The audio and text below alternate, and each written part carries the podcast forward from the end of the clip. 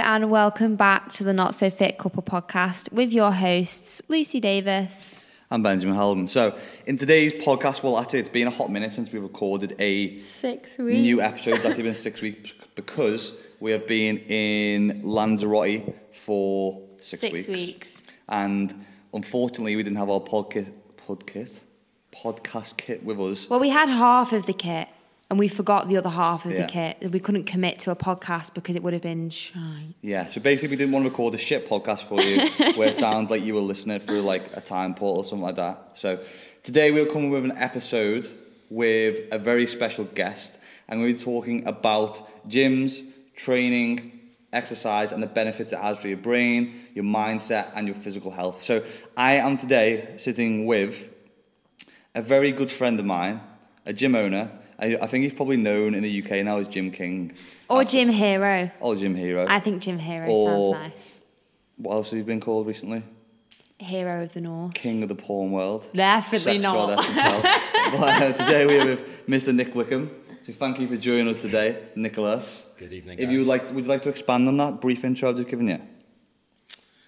Is there anything else there I missed? You've set the bar pretty high. I'll take that. no So- arguments. It's only down for me, mate.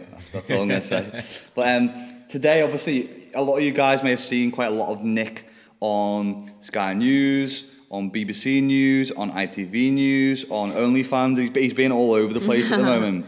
Also known as Nick Capo, can we just say as well? Because Yeah. people might not recognize you for your actual last name.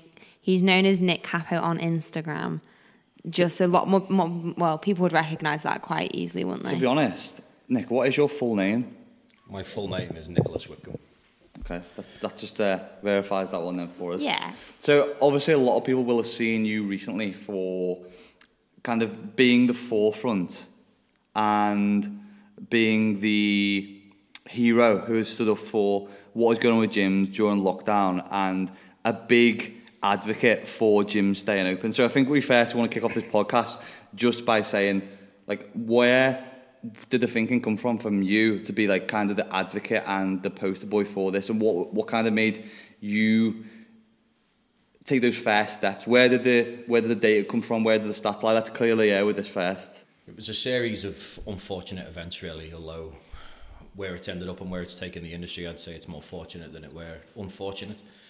Um, being in Liverpool and being the first uh, area in the whole of the country to be put into the tier three restrictions, it put us in a really difficult situation. Now, we had an indication that Liverpool were being put into the uh, tier three brackets maybe five or six days prior to us actually being you know put into that tier.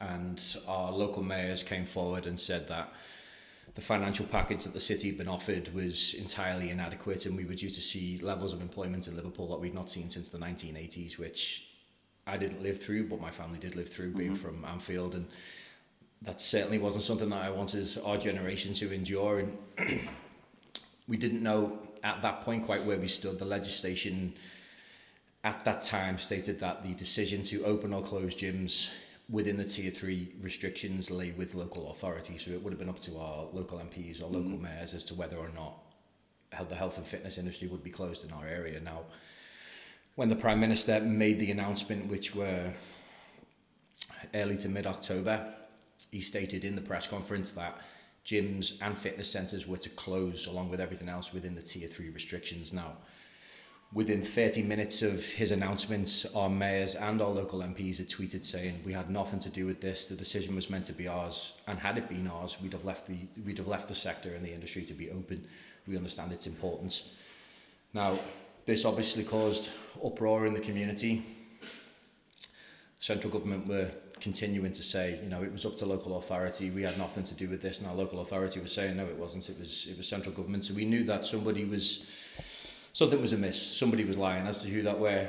We didn't know at the time. So, as you know, myself and Thea Holden, who owns a gym maybe a mile or two down the road from me, hmm. Nathan Diasher across the water in Liverpool, we started a, a WhatsApp group with as many independent gym owners as we could across Merseyside and said, look, How many did you get in that group initially? We had about 65% of us as private owners. Now that, that got to about 200 gym owners within the space of, I don't know, the first six or seven days.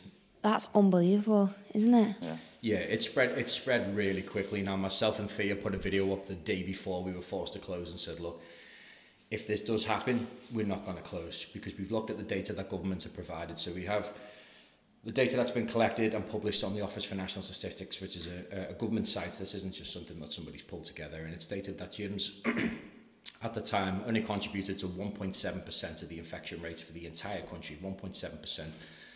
Now, we know using UK Actives data, which is our trade body, that from the period between July 24th, when our sector was allowed to open after the first initial lockdown, up until mid to late September, we'd had 30 million gym visits logged across the country, less than 250 confirmed cases of infection.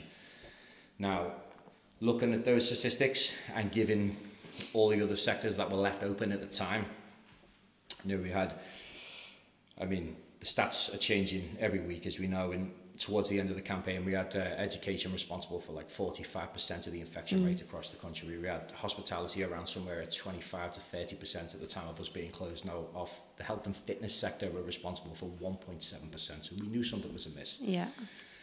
And so we banded together, we got in the WhatsApp group, we are like, look, what do we do here? So this is the day prior to the restrictions being enforced. What do we do? Okay, let's reach out to our mayors, let's do it the right way, let's reach out to the MPs. We sent emails to everybody, we got nothing back. So we made the decision that we were going to stay open. There was not sufficient evidence to justify closing our sector at the time, so we said, look, we'll take the chance. We've mm-hmm. got to do this. We've got to do this not only for ourselves, not only for our businesses, for our employees, but for our members and their physical health, their mental health, their social health, the entire spectrum of health were at risk. Now, yeah. if there had been statistics provided that suggested that we were part of the problem, we'd have closed. It's as simple as that. It wasn't a reckless decision that we made. We just said, right, here's government's data, here's our trade body's data, and here's the decision.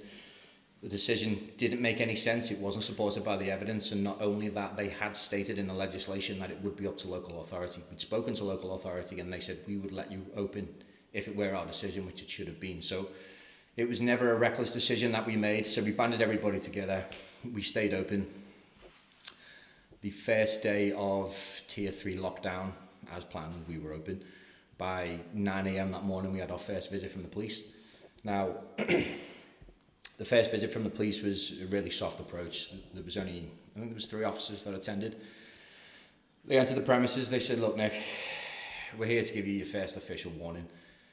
we understand the situation. We've seen your video yesterday.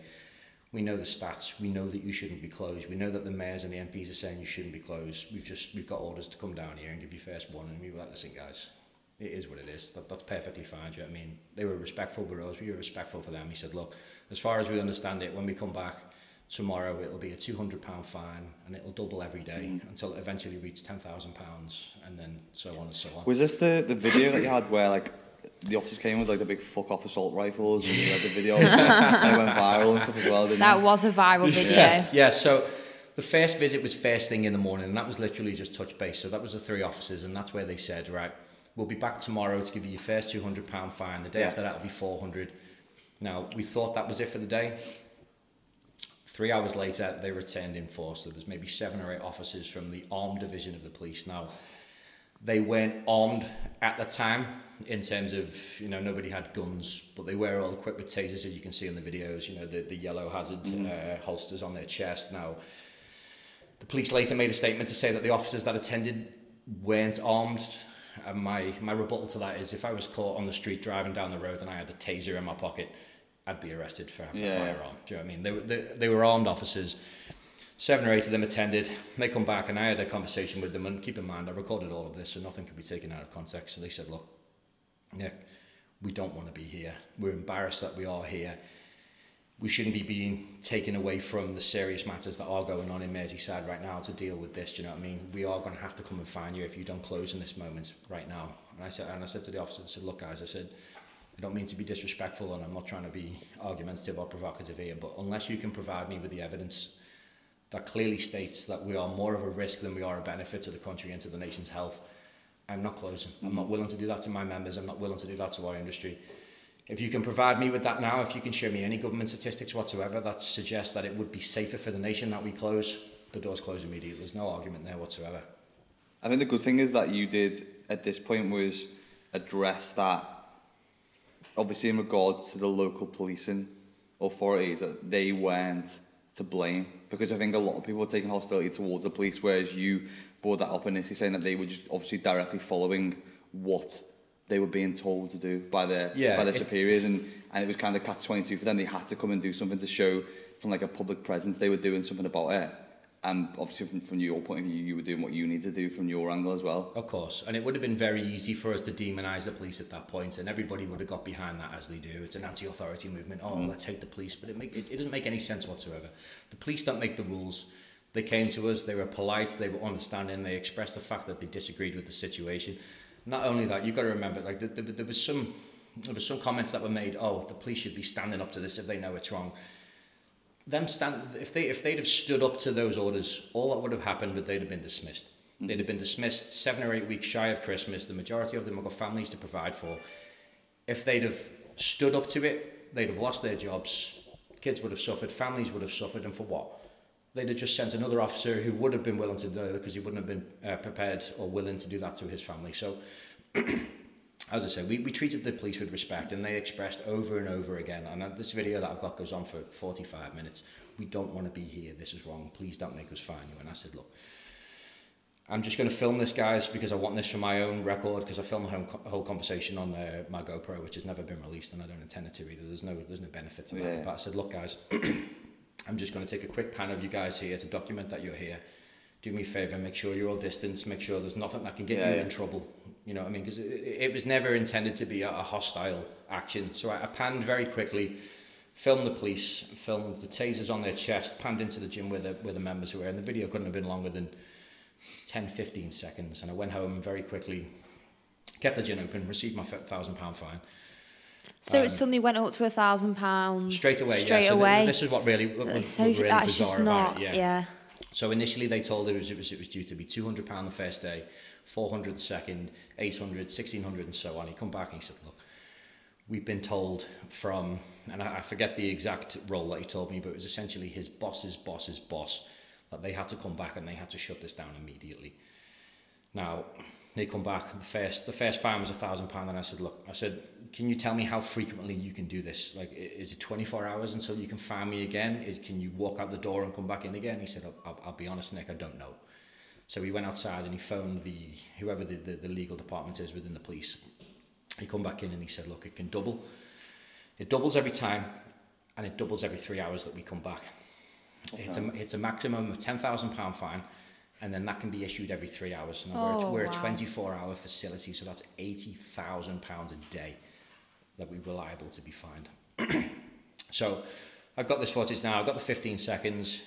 The police left. I shot home. I recorded a quick two and a half, three minute video, explained the situation, put the video onto Instagram. Within 24, 30 hours, it had maybe seven, eight million views across two different platforms. You had celebrities sharing it across the world. It, it, it went absolutely nuts. And before you knew it, we had uh, interview requests from nearly every news outlet you can imagine BBC, Sky, ITV, Yeah. you know, Lad Bible shared it. it abs- absolutely everybody. Everybody who's anybody had shared it and it went through the roof. So straight away, we had not just national exposure, but global exposure. Now, after that, we thought it best to not make the, dog, the, the police's job difficult for them. Yeah. So I had a conversation with the police off camera, and I won't name which officers were there, and he said, look, if the building is closed, we can't force entry. What you're doing is not a criminal matter; it's civil. He said. Yeah. It, it, he said it. I'm embarrassed Well, for the fact that, giving you like decent advice there. Like, Yeah, this yeah, is- yeah. This is a fucking loophole that you can jump through and because he knew it was wrong. If you've got, he said, there's been eight of us tasked to do this today to issue a civil fine. It wasn't even a criminal criminal matter. You've got eight officers from the armed division of the police who've been tasked for the day, not at their own choice, who've been given the task of coming to my premises to a local business and handing this out. Now, not only have you got the fact that that's morally wrong, it's statistically wrong, but you've got to consider for, for a second the, the psychological impact that you're doing to police. Now, these, these police are from Merseyside.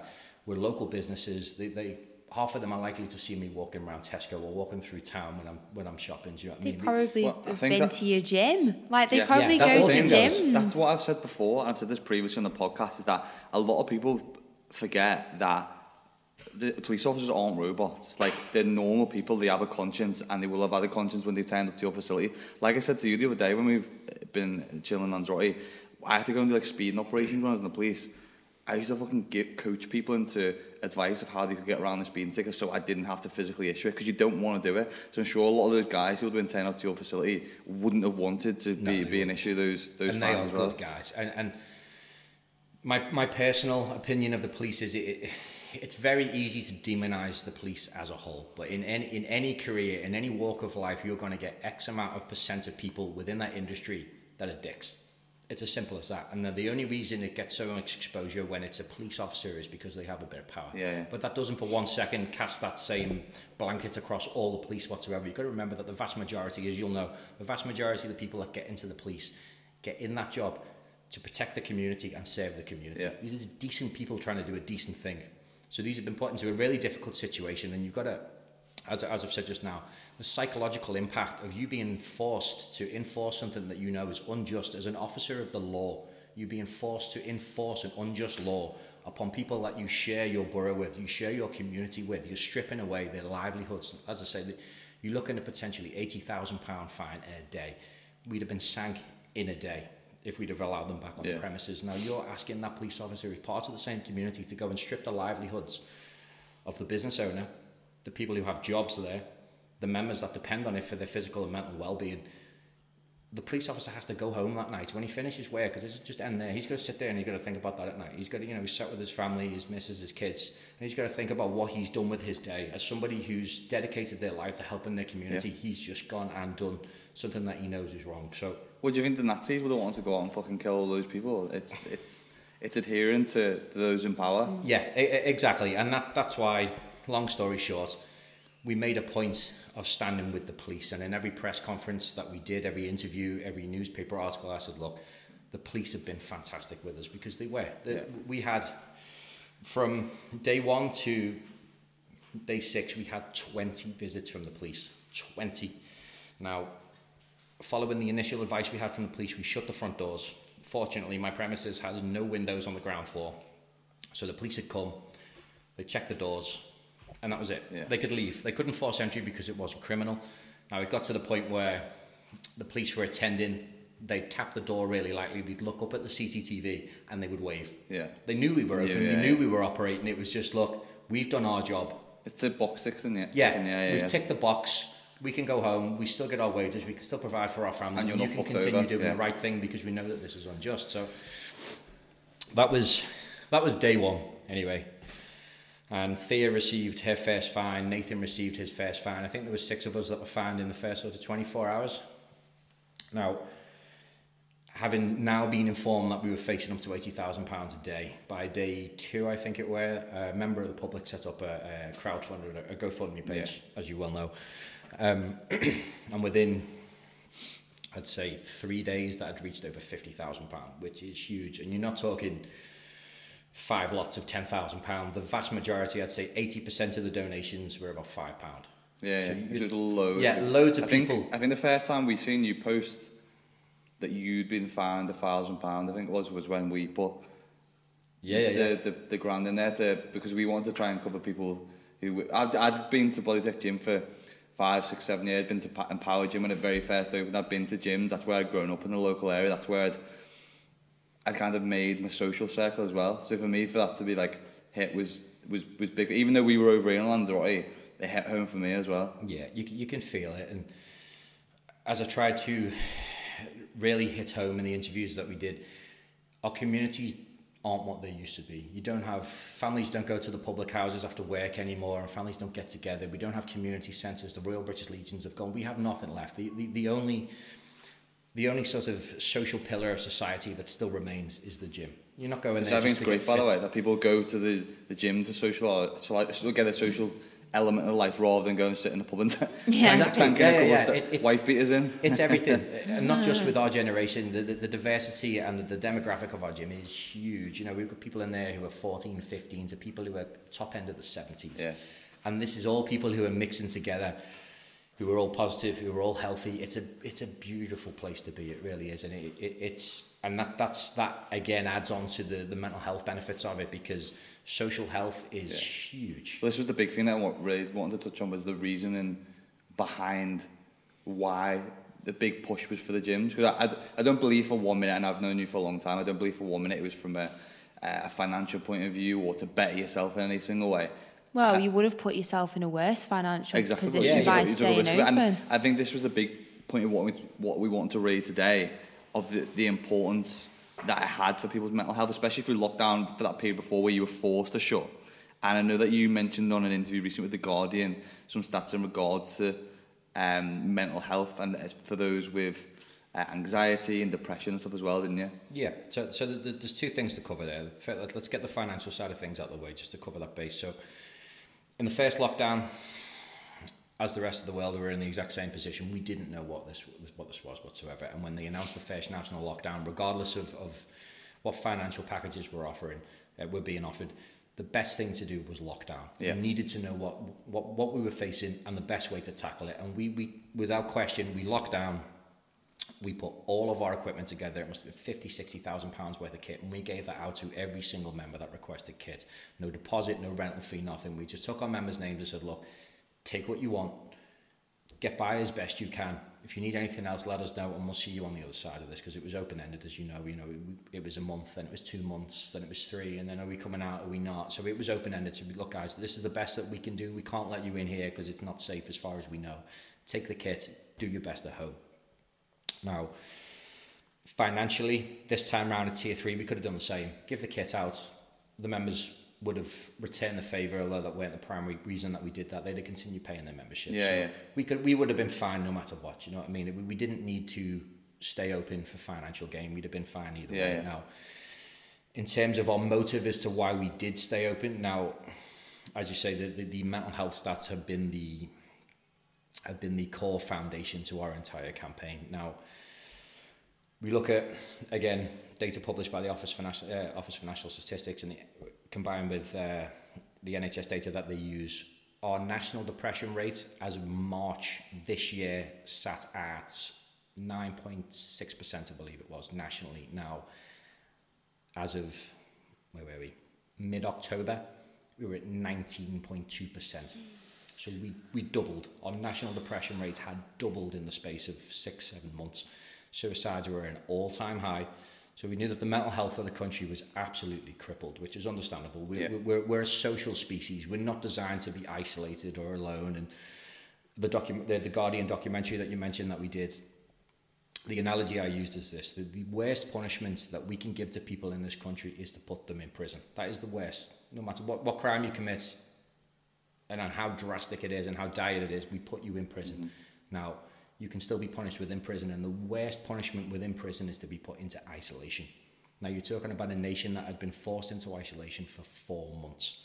Mm-hmm. So it, it's understandable how the mental health of the country had absolutely collapsed to the point where it was double what it, what it were prior to lockdown. Now, we know, again, using NHS data, that exercise in general reduces the risk of depression by 30%. You know, it, it's absolutely huge.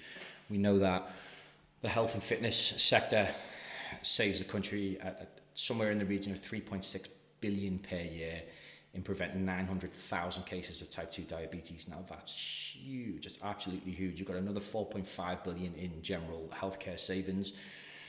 We save the country 450 million in preventing 30 million GP visits a year. Now, the, the, the health implications of closing down the health and fitness sector are drastic. And I mean, the clue's in the name. We're the mm-hmm. health and fitness Yeah. sector.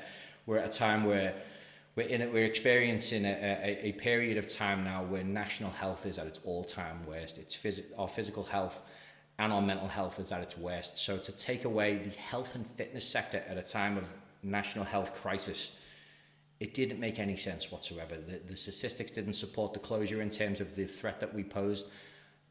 And that is before even taking into consideration the benefits that we contribute to the health of the country. Do you know what I mean? So to take one and then take the other and put them together, we knew for a fact we couldn't close. If we were to close, then we were taking away the last piece of support Couldn't agree more. that, Yeah, that, that, our, that our country's got. And it, that was worth the risk. And I'll be completely honest, I don't know if I'd have gone at it alone. Thea is one of the most law-abiding citizens you'll ever meet. And it was Thea that more or less pushed us to do this. She was like, look, we know the stats, we were in the chat, we need to do something, what do we do? do we... I think I think from Thea's point of view, she's always been a big big advocate behind helping those with mental health issues and disabilities because she, from my recollection, I think she coaches quite a few clients who have both physical and mental disabilities. So I know she was always kind of one of those who was a big advocate of it anyway, even prior to this. Oh, um, oh, 100%, yeah. And, and Thea, and I, and I apologise that I forget the duration of time, but she did spend a period of her life in a wheelchair, and it was yeah. the health and fitness industry that brought her back, that she rehabilitated through, and now she's fit, healthy, and helping hundreds of people herself. Do you know what I mean? So she understands the the level of importance that our sector has on the country as a whole. And, and it was with that that we had we had no choice. We had to stay open regardless of the consequence. We knew we were doing the wrong thing for the right reasons. And it, it's very rare that an opportunity like that presents itself to you in life, and that is that is your moment. Do you know what I mean? Do you yeah, do yeah. the honourable thing, or do you just step back and do the easy thing? And to see how many people united together and said, right, we're going to take this risk and it, it, it near enough for, from a personal perspective it is all risk. The benefit is to the people do you know what I mean? Yeah, it's, yeah. it's not to us. It was just a huge gamble with very little personal reward but with substantial reward for members of yeah, the community. Yeah. and, and we did it and we had as I say there's about 65% of us to begin with. Now very quickly we got the backing of the corps we had on uh, day one or day two we had the CEO of David Lloyd's on the phone to us. We had a Zoom call with him. That was huge we had uh, a, combina- a conversation with the CMO of Pure Gym. They backed us extremely hard. Now, you're talking about, and the analogy I've used here, as I did when I had, a conversation with Ben and Noel at Gymshark, I said, look, this is like you taking the guy who owns the local chip shop or the local the, lo- the local takeaway and putting him on a Zoom call with the CEO of McDonald's. Do you know what I mean? It, this doesn't happen. Mm-hmm. It's, yeah. it's completely unheard of in any industry across the entire planet, in any country. It's never happened before. And that's testament to how serious the situation were and how much we understand the importance of our sector. To, to have so many people come together from first year PTs to the biggest, to the CEOs of the biggest companies in our entire sector and everybody unified. So at this point, we had MPs behind us, mayors, the police stood with us, all the members stood with us, the staff stood with us, the big corporations stood with us. It, it seemed like there was no way whatsoever that we were doing the wrong thing. Mm. With that, with that momentum and with that motivation at that point, it was like there's no turning back now. We have to make more noise. More gyms need to open, and we need to keep fighting this and get the right thing done.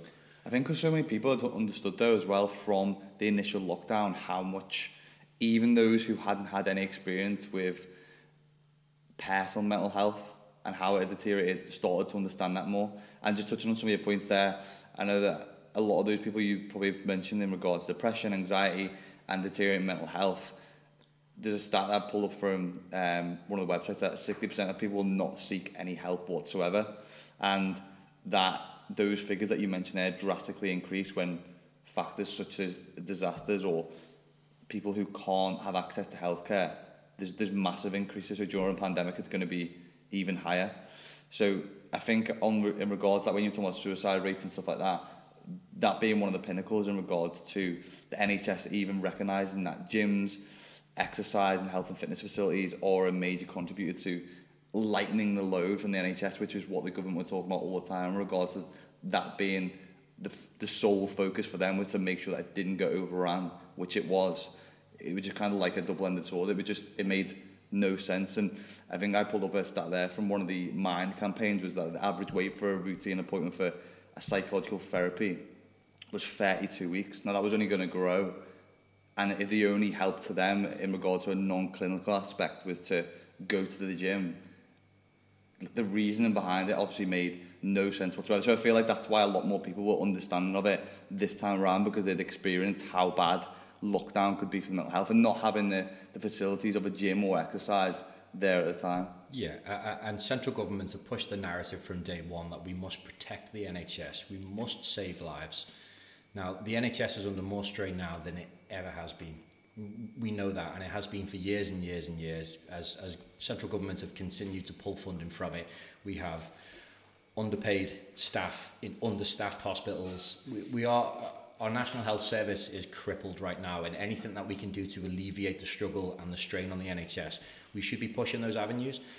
And given that we are the health and fitness sector, and taking into consideration the fact that with the likes of type 2 diabetes and obesity in general costing the NHS 9 billion per year and a further cost of 36 37 billion to wider society now if we were properly endorsed by the government if our sector was properly properly backed and we had the likes of a, of a work out to help out scheme you could pull that down by half. Yeah. now that's great. Now we've got 5 5 million for the NHS within their budget and we've got another 15 billion or so for wider society to use. What do we do? We could put that into therapy sessions, you know, the, the, the weight, the 32 week weight that you've just talked about, we could pull that right down. And given that suicides are at an all time high, do you not think that now more than ever we need to be shortening the wait time for people to be getting appropriate counselling?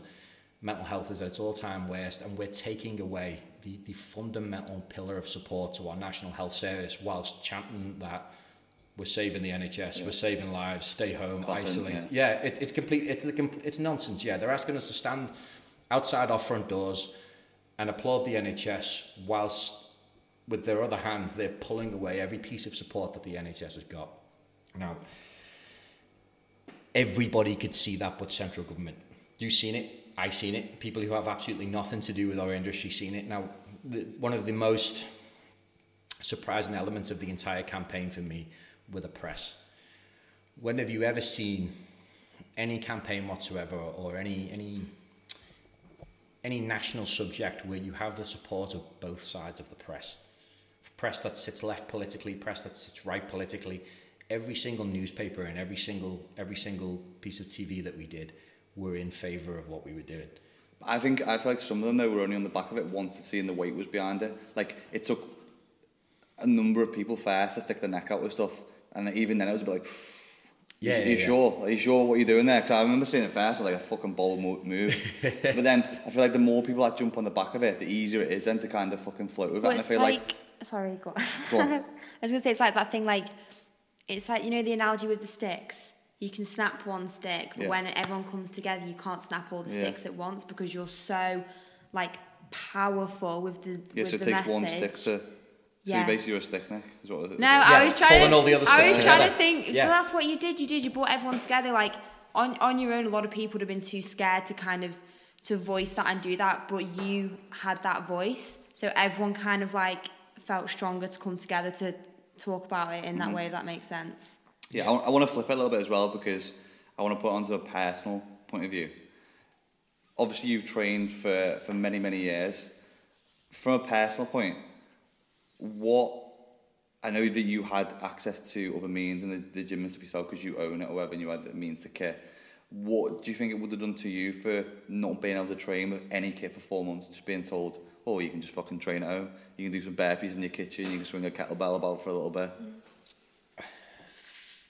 First thing I would say is it would have been my diet that suffered first. Now I don't know about you guys, but if I if I stop training, my eating goes poor well, we had this conversation about binge yeah, eating. I mean, that was yeah. that was one of the things that I mentioned is that off the back of depression and anxiety is that often leads to eating disorders on the back of that. So it's like a big vicious fucking circle that just spirals and eating disorders has one of the biggest mortality rates. So it's only going to lead to that suicide rate just increasing. But we've spoke about this before. yeah, we? yeah, yeah, we have. And and so you've got two elements to consider here. You have a having all the time in the world to sit at home bored. Mm-hmm. Now, me and you know you know, as, as well as anybody else, that when we're bored, we eat. Yeah. We eat our feelings. You know, we, we, we eat to feel more comfortable. Now, being alone, even if you have equipment, now this this is this is something that struck me quite hard in the first lockdown. Now we gave away almost all of our kit. We kept enough in the gym to see the staff through. Mm-hmm. Now I had the opportunity to train in that gym every single day, and I didn't because it's just not the same. Someone asked me that question. Someone asked me why is why is Nick not training even though he's got a gym? Yeah. And I think one of the main things that people miss from even if you've got gym at, kit at home is the atmosphere that is the gym yeah. and that makes the people is what makes the gym and creates that that atmosphere and that motivation for a lot of people, isn't it? But it's even the whole process of getting in your car, having your pre, driving Routine, to a different yeah. environment, not just literally, oh, I'll shut my laptop, turn around in your kitchen, I'll grab my dumbbell. Well, it was so we hated it, didn't we? We Well, you, really that's the thing because really you've, you've, I've probably just had something to eat. Then I've turned on on my laptop and then I've done a 360. I'm having a shit and now I'm doing the kettlebell swings five yards away from where I had a dump. Yeah. It, there's there's no and it was really hard from like I think our perspective as content creators. Like I had absolutely no passion for for, for filming and for what we were supposed to do as a job because I was like, what can you possibly show people that's like interesting? But also you had to do that because everyone needed you. Didn't Yeah. they- they needed your support and we mm. were just Yeah. really And- struggled. And, and it, it, it's beautiful the fact that people made the effort regardless. So as Yeah. Mm. you say there, you were entirely demotivated. You didn't feel the energy, but you still put yourself out there and said, "Look, do it." here's the content. This is what you need to do. I'm not feeling this either. I feel like crap right now, but you're going to feel a whole lot worse if you don't soldier through this mundane home workout. Get it done keep your physical health as best you can, your mental health as best you can, and you've also got the social element even on them home videos because they're used to, they're used to. Speaking for your members, and I, and I hope I'm right in saying this, they're used to seeing you guys and they're used to seeing your routine. So if they see you doing that, that that's a positive reinforcement Yeah. of this is what I Yeah. should be doing right now. This is the best thing for my physical and mental health. These guys are doing it. I need to be doing it. Nobody, nobody. I mean, you you'd have to be a special type of person to really enjoy your home workouts, especially over a long period of time. Yeah. You might get a couple of weeks where you love it, and we found that the feedback we had off most of our members in the first lockdown were that they trained every day for the first two or three weeks. They smashed it. They had all these brilliant ideas, and after that, the equipment just got left in the corner yeah yeah because it's not the same on your own. Even even in the gym now, when I train, I've got my headphones in. I'm in the zone. I don't really speak to anybody whilst I'm training, but the fact that people are there is what keeps me motivated. Now, through lockdown, when I had the gym to myself, which sounds like a dream until you actually do it, and you look around and it's like, "What? I'm bored. Yeah. I don't want to be here. As, as much as you, people don't like to admit it, there is definitely something about like fuck. You're going for a heavy lift? You can see a pair of eyes a- across the fucking room. Are you they can see a couple. me? You see a couple watching watching. Yeah, there's a bit of fucking. There's a bit of pressure there. A bit of an there's a bit of a. So, yeah, I've got an. I've got a, an audience. There's a bit of a, a stress factor there that I've got to try and live up to now. yeah, look at look look at look at football teams. Yeah. they generally play better at home. That's why the end of last season was like watching dog shit. Because they need the atmosphere. Yeah, Yeah. you're still playing on the same blade blades of grass, regardless of the grounds you're in. But if you're in your home environment where you're used to used to everything being the way that you know that it is, do you know what I mean? You, the dumbbells are over there, the squat racks over there. That is that's routine. And, and, and we, we are we're suckers for routine. We hmm. need it. Without routine, we just crumble. Our mental health crumbles. We, we need it.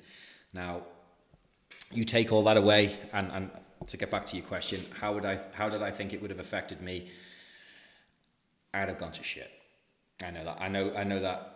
First and foremost, my eating would have gone to shit, and then because my body would have started to change because I was eating so much crap, that would have made me feel more depressed, Yeah. and then I'd have eaten even more again, and then even even the thought of going to the gym, I'd be like, well, what's the point? I've just done six, seven, eight thousand calories a night for the last eight days. What's the point in me Well- going to the gym to burn three hundred calories? I may as well just wait another month, two months, and wait Yeah. for it all to finish. Now, by the time that changes, the damage you've done to your physical health. I mean, do you remember, remember the documentary, um, uh, the McDonald's one? I What was it knew you were going to say, uh, supersize me, was it? Yeah, supersize me, exactly. What he did in four weeks of eating crap to his body would dire. Now that's obviously taking it to the extreme, but you've got to remember he was also exercising. He was walking Yeah. to McDonald's. You know, he was he was pottering around. You're stuck in your house, eating crap, trying to feel good good about yourself, chasing a sugar spike for the most part for most people. That is drastically detrimental to your health, and that's just me who owns a gym. So I I, I, I daren't even claim to be able to comprehend how our members would have felt at home. Some of them not with families, some of them with families. It, it, it it's a crisis, to say the very least. Do you know what I mean? Yeah. And off the back of that is probably why our, our petition did so well. As you know, Yeah. towards the end, we got 650,000 signatures on a petition, and that, that's because everybody was sharing. I mean, I, I, I started with like 20,000 followers, 21,000 followers on my Instagram. So that, that wasn't my reach. Yeah. Do you know what I mean? I could have got 21,000 on there, but I wasn't Yeah. responsible for 650,000. Yeah. You shared it, Lucy shared it, Cal shared it, everybody shared it, and that's why it got so far. And you've got to, you've got to remember that our generation, we don't really vote, and it takes a couple of minutes to vote. It's, it's not the end of the world. So the fact that you've then taken 650,000 people who've gone out of their way to go on the petition site, fill in all the details, send it, that's huge. They can't even get us to do that to vote for what happens to our entire country, but yet we can get 650,000 people to do that to keep the gyms I open. think it's when the, so you- people will do what they're asked about at the end of the day. People don't give a fuck about spending 10 seconds if it isn't, like, if it doesn't personally interest them, and I can get behind that. I think just following from what you've said there in regard to home workouts and being motivated, and just playing devil's advocate here, do you think that it is, I wouldn't say easier, but would you say it's well, I would say easier for you to be Couldn't think of motivated for, word for a female to train at home. Because I know, like, even when it was starting to open back up for me, I was like, fucking need to get back. But you, whereas you could still like do a couple of home sessions. So I have a, I have a spin on this. I think the thing that happened to a lot of women, and I can't vouch for guys because I'm not one, but girls became obsessed with what they look like, with doing HIIT workouts every day. From a lot of influence who were saying I'm thinking of a doing right now, yeah. do do a HIIT workout every day. So I think they started to feel pressure, and I know this because so many people have messaged me because I was very against that. I was like, "Don't do a HIIT workout seven days a week because you feel like you have to. You'll kill your joints. You don't need to do that. You're probably not eating enough." You, I was just so against it. I was still doing my same exact split in the gym, doing doing weights at home, and I had like a fucking dumbbell. So I think with girls, they got obsessed with Yeah. exercise and then they were panicking if they if they hadn't followed someone's live workout if they hadn't done like two HIIT workouts that day. And I, I didn't get wrapped up into it but I was doing lives what three days a week? On top of my own training on top of Zoom classes for people and you were like you're doing so much. Yeah. I felt like I had to help people but I was dying. I think people were just trying to like people knew the importance of exercise, but because they couldn't do what they usually would like to have done, they kind of like were swapping it for other stuff. So they had like we're swapping it for HIIT workouts you had like bodybuilders who were doing like five Ks. You were having fucking powerlifters who were doing all sorts of shit to try and get exercise in. And I pulled a quote quote up from um, the NH- it wasn't the NHS website. It was a Harvard article. It was talking about the impacts of exercise, and it was from a, a guy called Dr. Cohen. And he's talking about any type of exercise is useful as long as it suits you, and you do enough of it. Which it means it, it needs to have a specialist interest in, in their mental health. Now, if you're trying to force yourself to do something that you're not interested in, that you don't enjoy, it's only going to be a matter of time before you're like, fuck it, I can't be arsed. 'Cause I know that Yeah, I did that's it. why it was I was like, I really fucking did a couple of 5Ks Yeah. and I was like, can't be arsed doing this anymore. So, yeah, ex- exercise is great. And the government pushing people, you can go outside and do exercise, you can go and do... It, that only lasts so long. And I had loads of mates who were like, done a 5K, done a 10 It was great at the start. It was like, everyone's getting into exercise. Fucking four weeks later, everyone hates it because it's not their bread and butter. It's not what they enjoy doing. They're just doing it because that's a, that's a substitute. Yep. And I think the, it was the NHS who recommended to stay healthy. Adults should be doing like 150 minutes of moderate intensity exercise every week. And if people are starting to get bored after two weeks of doing it, they're not going to adhere to that after a, a couple of weeks after. The and I know there's been loads of research on like cardiovascular exercise and how good it is for mental health. There isn't a lot at the moment that talks about weight resist, uh, weight training or Resistance training. training. in regards to people's mental health. But there's a lot of work going on at Harvard at the moment who are, who are doing a lot more research into it because when you do weight training, it releases a different protein into the brain, into the hippocampus, which you don't get from cardiovascular exercise. So I think the It's more en- we understand it, the more research that comes out, you get enjoyment yeah, the, the more we will understand how much more pivotal that physical weight, not just exercise, weight training that you can't get from sitting at home is to people's mental health. The more that we kind of progress and develop this research into it as well. One hundred percent. I think I think you both hit the nail on the head, and, and that that is the that is the counter argument to government suggestion to exercise outdoors that they could not argue against because the science did not support the claims that they were making. And uh, uh, as you were saying, sustainability and longevity is everything. If Yeah. you're going if you're going to try and take a square and force it into a circular hole, it, you, you're not going to do it. You, can- you can try that all day long, and you're not going to get anywhere. So Well, trying to, if, for example, you're, you're, for me, you're, I call you the fillet steak.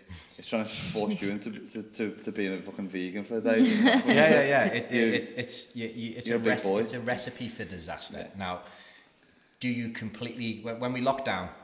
did you completely change your diet up to something that is the you know the, the contrast to what you've been eating for years? No, you didn't.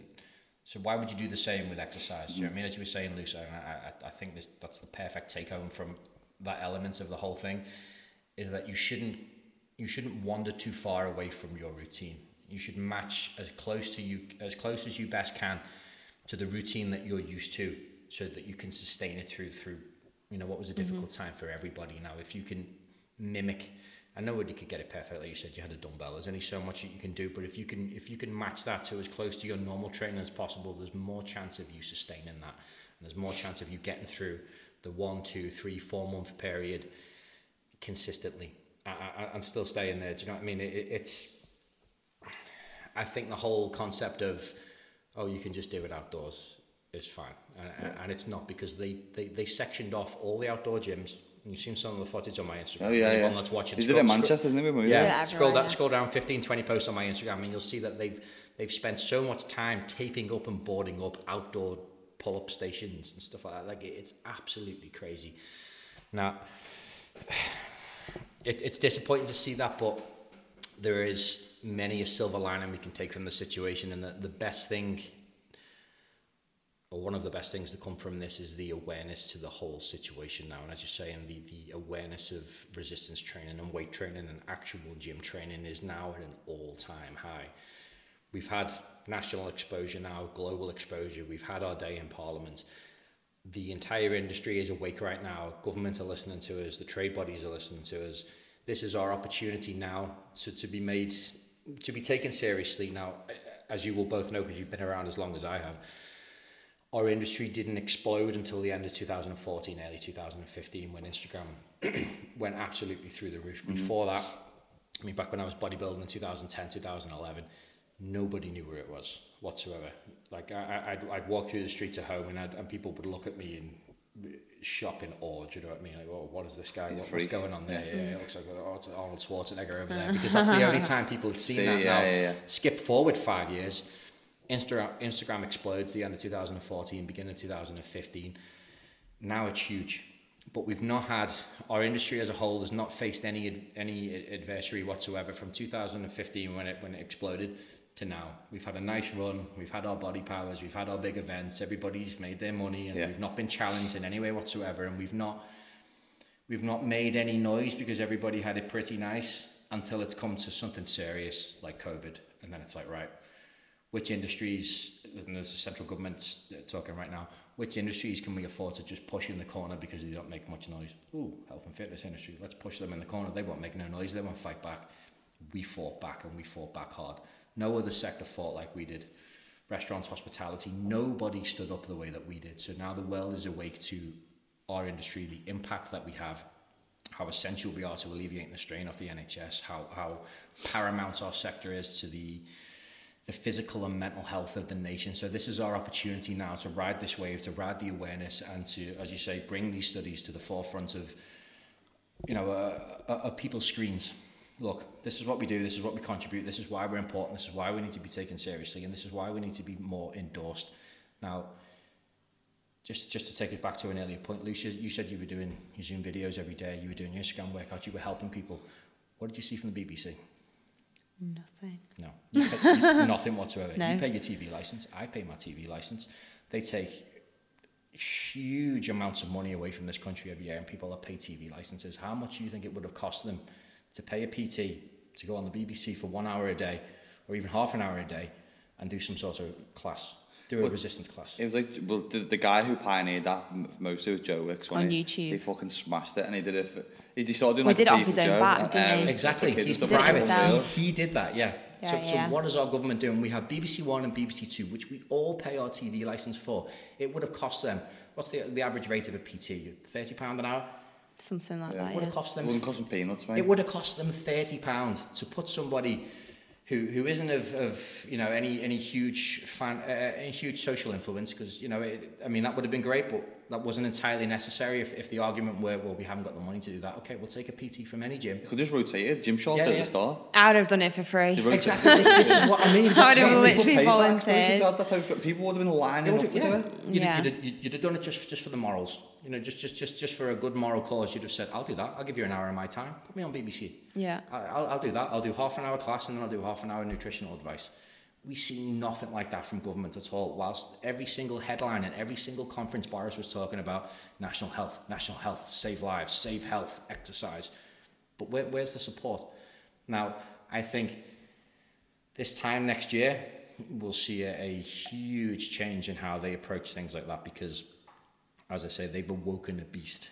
I think it's exciting for the health and fitness industry moving forward. I think it's like, I. I, think obviously depending on what goes on next year with the vaccines, with how much freedom we get next year, I think 2021, 2022 is an exciting year because people realise a, a lot more the benefits of, as I said, not just exercise but resistance training. Like I keep pushing this to people a lot. Like genuinely, as simple as this: lifting up heavy shit and putting it back down fucking does stuff that a, a run can't do. Yeah. I mean, that's why it's, it's great for them saying, "I'll go outside and run." It, yeah, that's why it's great for all runners because they're just doing the same shit they were all doing. People were in gyms wearing fucking on the cardio machines every day, and that's all they were doing. Like runners weren't in gyms; runners were outside already, so it was e- it was easier for them to make that that transition into. I'll just do it outside. Trying to force a non-hardcore runner to go outside in the streets during November, December, January time, it's not fucking happening.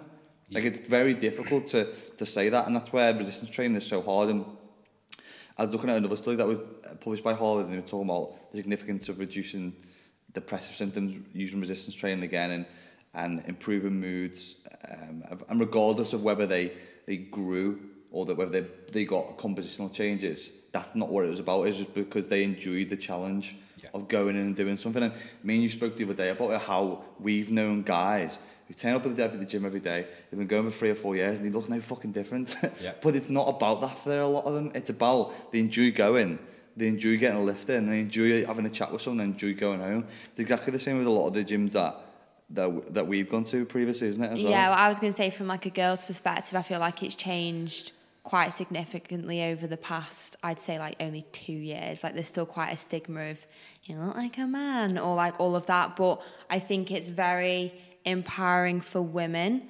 Like, I mean, women, we used to be cardio bunnies. We used to want the thigh gap. We used to want to be hella Yeah. skinny. But that's now transitioned to girls actually wanting to be in a gym environment. They actually want to go and lift weights which which wasn't a thing, was it? Like Yeah. when I first started, what like four or five years ago, I did fasted cardio for like three hours a day. Yeah. I'd, I I didn't have I didn't have that passion for lifting Yeah. weights like guys did, but it's transitioned over like the past four years, and it's fucking amazing. Again, Like, I love it. If you want to see like more information just on about the impacts of resistance training, there's a guy called Jacob Mayers uh, who talks about the effects that resistance training has with depression and anxiety and the effects that the, the neurobiology true. of depression has and how that sometimes resistance training can far be greater um, than aerobic training alone. So just have a look at some of this stuff online. Um, and, and I think a lot of people, uh, especially maybe who, do, who just do aerobic exercise, won't really understand what we were talking about. If you want to try and relate more, just go and pick up a fucking dumbbell or a barbell and have a play around for 45 minutes and let us know how you feel. I think as well, one thing uh, we didn't mention, and we did a whole podcast on this, was the relationship between obesity and COVID patients. Yes. And Yeah, it's huge. there was a huge relationship. If you had obesity or uh, type 2 diabetes, there were more transmissions in hospitals of people with COVID. But then the government decided to shut the gyms. So your mental health's deteriorating, you're binge eating, people are getting out of shape, people who are already obese or more obese they're going to get COVID. And it was just like a, like a spiral I couldn't get my head around. I was like, you've closed the one sector that these people need to actually live because they're, they're more susceptible to COVID because their respiratory systems generally aren't as healthy. And it was trying to get my head around that was the most backwards thing And I bet you didn't get your head around it. I can't, I still can't get my head around it. day, That's why I just had to bring it up because I was like, I still think it's just ridiculous because you're not, they're not helping anyone. Like you said, protect the NHS, save lives. You're not, well, you're not helping the NHS by doing what you've done. Mm-hmm. Yeah. Really, like it, like internally upset me. Well, I think that, that's the thing, like we spoke about recently, and this is, I know this is probably a weird one, but not a weird one, because I've fucking pestered you about it, about getting up in early mornings. and how have you felt from because we obviously we're on Lands' Lanzarote at the moment. Just for anyone who's it's, it's kind of catching up, me, Nick, Lucy, we're with the team as well. And we've we've had a good couple of weeks here, and we've been training earlier than usual because Nick usually trains a little bit later on. How have you felt from like going to the gym early on? And then training. How do you? You usually get up in the morning, probably feeling a bit groggy because you're not usually getting up early. You do your um, things a bit later on. And again, there's nothing wrong with doing that because some people are night owls, some people are early birds. How have you felt from like what, one getting up feeling groggy, getting to the gym, finishing your workout? Then how do you feel afterwards? I think I want to put my answer to this in context. So, the people that you were around make all the difference. If I was getting up this early at home and going at the gym, I don't think it would last very long. I don't think it would be sustainable for me personally Yeah. and my type of lifestyle because I don't have people like you guys that live near me Yeah. who can fit that into their early routine. If I go to the gym early at home, there's next to no one in there because everybody's in work. Do mm-hmm. you know what I mean? Now, go in the gym early with you guys, and it took me a good few days to get into the swing of it, and it killed me.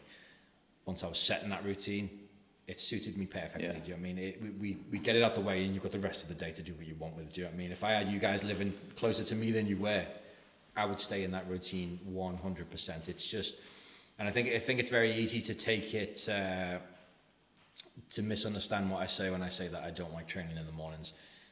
That's because of the social element, Yeah. not because of anything Yeah, yeah, yeah. in terms of productivity. It's because I go to the gym and there's not as many people there. Yeah. I don't get that buzz. But obviously, if I had somebody like you guys near, it, it, it's all. I think it's it's very much your environment and your setting rather than it is Yeah, a yeah. specific time. Do you know what I mean? It's it's it's personal preference, obviously, and what I'm trying to get at is is that. By the way, I'm not saying that everyone should train early mornings. It's what's optimal to you. What I'm trying to get at is how quickly you can f- go from feeling groggy and a bit shitty in the morning to fucking me. I could strangle the world just, just because you've got you've got a workout in. Yeah, like it's you- it's amazing how much of walls, it. yeah. yeah, it's amazing how quickly that can that can change your mood and sometimes it's hard to go to the gym sometimes it's hard to stay motivated all the time but have you ever gone to the gym done a workout and then thought fuck me do you know what I wish I would have never done that has that ever happened like it That's does, that just doesn't thing. happen No, does it it doesn't. No, and, and to elaborate on what you just said there in terms of how much energy that you have post session. Now, I, I'd never really, I've never really f- framed it in this way before, but I train late at home, and then I don't go to sleep till four or five in, in the morning, four or five a.m. every night. Now, that is most likely because I'm training later. I get that buzz later, Endorphins, and I'm yeah. coming down from that later. Do you know what I mean? So, Yeah. so if you're going to get that that that positive spike and that positive rush, if you're wanting to sleep at night, and if you're somebody like me that does sleep, struggle sleeping at night, you will be best getting that out the way early. If Yeah. you're an easy sleeper, do what suits you. That's why I advise that um, thingy Walker book to you because he talks about the spike and the high that you get from physical exercise and how that kind of like lasts a certain period of time. There's not there's nothing like wrong with that because you're you're a night owl. You work very well at night. You you do a lot of writing at night. You do uh, a lot of research at night. We just work on different end of the spectrum and every and he talks about that. Um, again, don't want to go too much off topic, but in regard to sleep, trying to force yourself um, into like a different sleeping pattern when that isn't the way your body clock works is it's worse than doing anything else. So again, you, you your body clock and you pick the times that you operate, not not Yeah. the not Oh, the other I- way around. I, I'm fortunate in that I can pick the times that I want to do whatever I want to do. Yeah. I'm not on the clock. Do you know what I mean? So, so that, that is why I'm able to function the way that I do. But if I was working a, a nine to six, I'd come home. I'd want to get that. I'd want to get that out the way before work. Yeah. Do you know what I mean? Because then it's done then, and when you finish work, you've got the time with your family. And as much as it will kill you getting up an hour earlier to go to the gym, as you said, whenever you ever gone to the gym and come out of there and gone, wish I hadn't have done that. Yeah. You don't. You don't. You've just got to give yourself a kick up the ass in the morning, get there, get it out the way, and then you feel great for the rest of the Yeah. day. Then, and, and and that if you're if you're if you're running what you know society would deem as a normal life, and you're working normal hours, and you have a family, it makes sense to get it. yeah, yeah. the. I tell you, I don't envy. Lucy Davis getting up at four thirty a.m. tomorrow to do. That's Sure. No, not even a little bit. I no, it's, my- mean- it's my I won't bedtime be- at home. Yeah. I mean that. Yeah, I'm also not looking forward to having Weetabix at quarter past four in the morning. Well, that, that, that, that's what I would look forward to. Oh. But on the topic of YouTube videos, before we wrap up this podcast, I think we're going to do a try and get a second episode in this week because there's a lot more that we want to talk about. Me and Nick just did a great YouTube video this week. You've done a few great ones. We have. We did the Roman challenge, Yeah. uh, and this week we did um, a video on ex-con versus ex-police officer takes on the police fitness challenge, and this is something that we wanted to talk about in a future podcast. Is just how we come from different aspects of life and kind of our our paths across. But if you've not watched that yet, go to my YouTube channel or go and check out Nick's Instagram, which is Nick Capo, N I C K C A P O underscore underscore. and your YouTube. Uh, We changed it recently. Urban, Urban Lima, I think it is. Evan Lima, okay. Urban Uh, and it's on my YouTube channel, which is at Mike. Ben, so you can check that out if you want to see more of that. And we will be doing another podcast hopefully this week. We're going to delve into some of the juicy shit, I'd like, I'd like to say. But um, it's been great to get another podcast in again, hasn't it? It's been a while since we've had a, a chit chat. Yeah, we apologise. It's been a Months, it's been a hot minute since we did a podcast, but as always, oh, also there was like Spotify thing that we kept going around, and we were in like people's top charts on. Oh, yeah. Was it Spotify? I think so. But anyone who podcast, is yeah. reposting that, thank you so much. We always really, really appreciate it when you tag the podcast, share the podcast.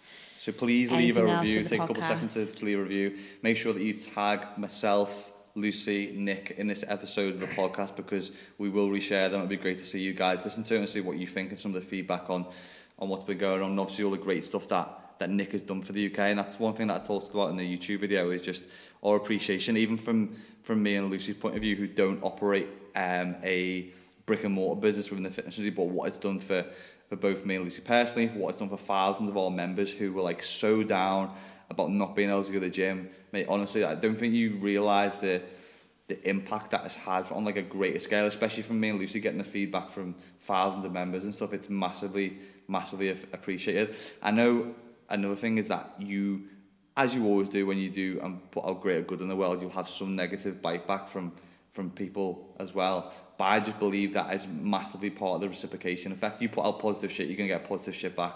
So I think that you deserve all the positive shit that comes your way, mate. And just a massive thank you for everything that you've done.